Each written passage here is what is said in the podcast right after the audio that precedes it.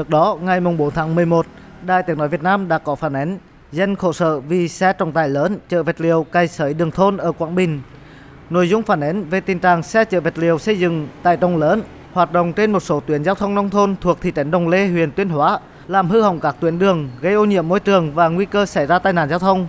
Theo văn bản gửi Đài Tiếng nói Việt Nam, Ủy ban nhân dân huyện Tuyên Hóa thừa nhận nội dung Đài Tiếng nói Việt Nam phản ánh là đúng sự thật, đồng thời cho biết công trình đang triển khai thi công thuộc dự án khắc phục khẩn cấp đường nội thị thị trấn Đồng Lê, huyện Tuyên Hóa. Công trình do Ban Quản lý Dự án và Phát triển Quỹ đất huyện Tuyên Hóa làm chủ đầu tư. Đơn vị thi công là công ty trách nhiệm hữu hạn tư vấn và xây dựng Quang Trương. Quá trình vận chuyển vật liệu xây dựng phải đi qua tuyến đường nhấn trên địa bàn tiểu khu Đồng Văn, thị trấn Đồng Lê. Quá trình triển khai thi công, huyện Tuyên Hóa đã giao cho Ban Quản lý Dự án và Phát triển Quỹ đất huyện phối hợp với đơn vị thi công làm việc với thị trấn Đồng Lê, kiểm tra xác định để lựa chọn tuyến đường phù hợp, kết hợp đường công vụ phục vụ thi công. Các bên đã có biên bản thống nhất về tuyến sử dụng, cam kết của đơn vị thi công, bảo đảm các yếu tố môi trường, an toàn thi công và công tác đảm bảo trật tự giao thông đô thị. Bên cạnh đó, đơn vị thi công cam kết khắc phục sửa chữa hư hỏng do quá trình sử dụng đường.